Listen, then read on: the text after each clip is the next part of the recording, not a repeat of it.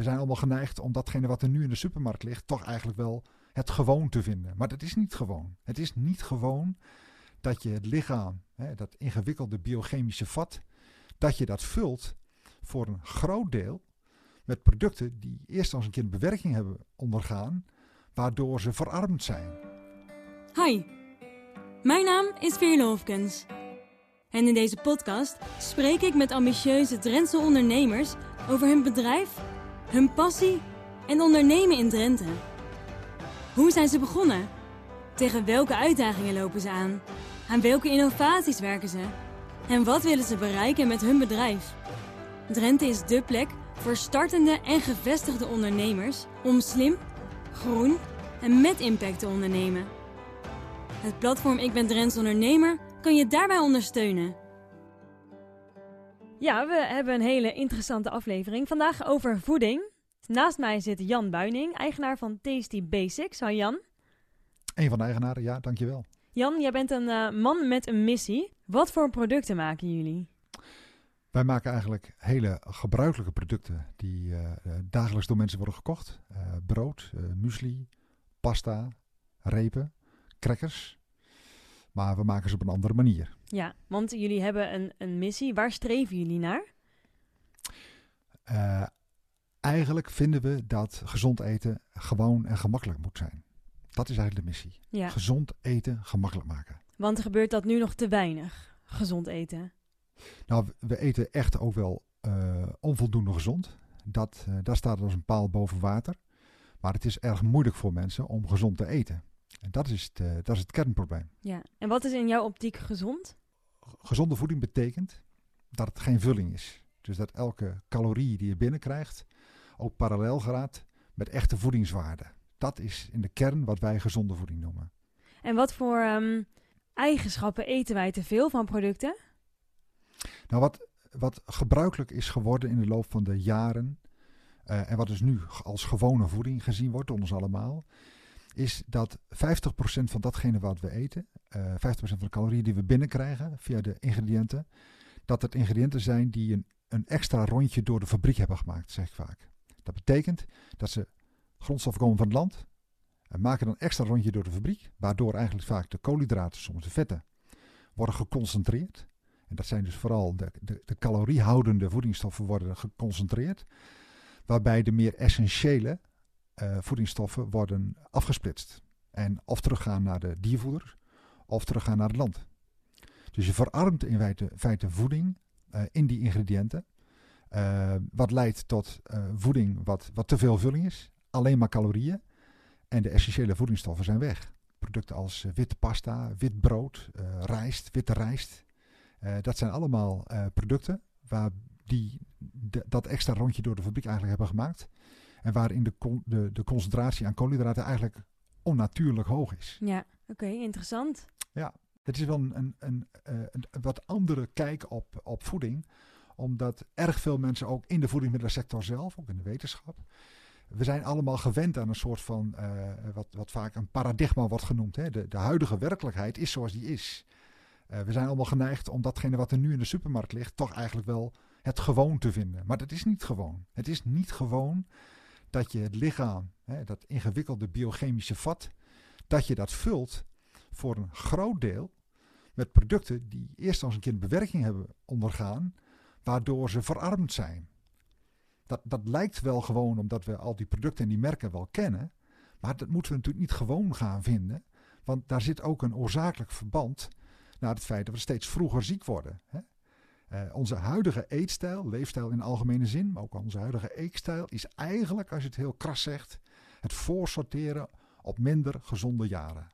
Het voorsorteren op vroeger dan nodig opdoen van chronische ziekten als hart- en vaatziekten, uh, diabetes, hoge bloeddruk, etc. Maar de, de leeftijd waarop het nu uh, steeds vaker op vroege leeftijd dus voorkomt, is niet normaal. Je zit hier echt passievol over te vertellen. Hoe komt het dat jij hier zoveel mee hebt? Uh, ik, ik, kom wel uh, uit de sector zelf. Hè. Dus ik, uh, heel schuldbewust ook. Ik ben bijna 30 jaar ondernemer in diezelfde levensmiddelen- en diervoedersector. Ken die sector dus ook van binnenuit. En ook alle goede bedoelingen en enorme prestatie die er ook geleverd wordt. geen enkel negatief woord daarover. Alleen de doelen die we nastreefden in de afgelopen decennia, bijvoorbeeld na de Tweede Wereldoorlog, was vooral het voorkomen van honger. Dat is al lang niet meer aan de orde. We zouden ook niet moeten willen dat we voeding zien als het ultieme middel om, om genot te schenken. Als de consequentie is dat het echt slecht is voor de gezondheid. Dus het is vooral een kwestie ook van. Uh, je kent, ik ken de sector. Maar als je daar buiten kijkt en ook de tijd neemt om daar buiten te kijken, bijvoorbeeld met artsen te spreken, bijvoorbeeld met wetenschappers te spreken, dan zijn er bepaalde zaken waar zij geen oplossing voor hebben. Er zijn geen medicijnen die, uh, die, die diabetes of hoog oplossen. dus de, de oorzaak wegnemen, dat is de oplossing eigenlijk. En die ligt niet bij artsen. Die ligt niet bij mensen die wetenschap uh, uh, op dat gebied plegen. Maar dat ligt bij de consument en bij de producent. De consument dat die snapt wat hij eet en dat datgene wat normaal lijkt niet normaal is. Maar de producent die zijn verantwoordelijkheid ook neemt en zegt: Mijn ontwikkelingsdoel voor producten zou anders moeten zijn. Dat zou niet meer moeten zijn de ultieme lekkerheid, de ulti het ultieme gemak, de allerlaagste prijs. Maar het zou gericht moeten zijn om dat lichaam, om dat zo goed mogelijk in staat te stellen om fit en gezond oud te worden. Ja, want als consument, je moet best wel veel weten van wat er in producten zit en wat goed is. Stel de luisteraar die denkt nu, hoe kan ik in hemelsnaam weten of een product gezond is of niet gezond? Hoe, hoe pak je dat aan als je dit goed wil doen voor jezelf? Ja, een weg is educatie. Dus dat mensen ook gewoon weten als ze een ingrediëntenlijst lezen. En daar staat glucosestroop of suiker of witte bloem uh, of zoiets. Uh, ja, dat dat wel bewerkte grondstoffen zijn die meer vulling dan voeding zijn. Uh, maar in, de praktijk is dat ook best lastig, geef ik toe. De andere manier is natuurlijk om ook gewoon producten te ontwikkelen die het mogelijk maken om, om, om zonder een studie te moeten verrichten naar gezondheid, ook gewoon je, uh, het mogelijk maken om gezond te eten. En dat proberen we te doen met Tasty Basics. Ja. Het, het gezond eten gemakkelijk maken. Zie je al meer collega's of con-collega's die daarin meegaan? Ja, wat, ik, wat ik zie is dat vooral kleinere bedrijven die wendbaarder en flexibeler zijn, uh, dat, die, uh, dat die in deze richting ook wel bewegen. Iedereen op zijn eigen manier trouwens, maar daar pogingen doen. En um, dat is veel lastiger natuurlijk voor, voor grote multinationals, dat moeten we ook toegeven. Ehm, maar uiteindelijk moet je hopen dat ook zij een soort van wending zullen nemen en, en hun enorme research en ontwikkelingskracht inzetten in de goede richting. Ja. En jullie zitten met Tasty Basics gevestigd in de gemeente Koevoorde, als ik dat goed zeg. Ja. Merk je ook dat zij bezig zijn met een gezonde leefstijl en beweging? Ja, er ligt natuurlijk een enorme verantwoordelijkheid de afgelopen jaren bij, op gemeentelijk niveau voor, uh, voor gezondheid, hè, voor volksgezondheid. En zeker ook in de gemeente Koevoorde is het zo dat die verantwoordelijkheid heel nadrukkelijk wordt genomen. Hè, daar, dat probeert men heel serieus in te vullen. Ze hebben er natuurlijk niet alle invloed op. Het, is, het, blijft ook een lastige materie. Ook zij kunnen dat niet maar zo even sturen. Maar ze proberen wel om gezonde supermarkten te creëren. Dat, dat doen we Drenthe breed trouwens ook. Maar zeker ook gemeente Koevoorde doet daar hard aan mee. Dat is een lastige job. Ingewikkeld. om de hele voedselketen dan zo te richten dat het voor een aantal supermarkten beter geregeld is. Uh, maar de gemeente Koevoorde doet ook ontzettend veel aan, uh, aan uh, het, het, stimuleren van bewegen.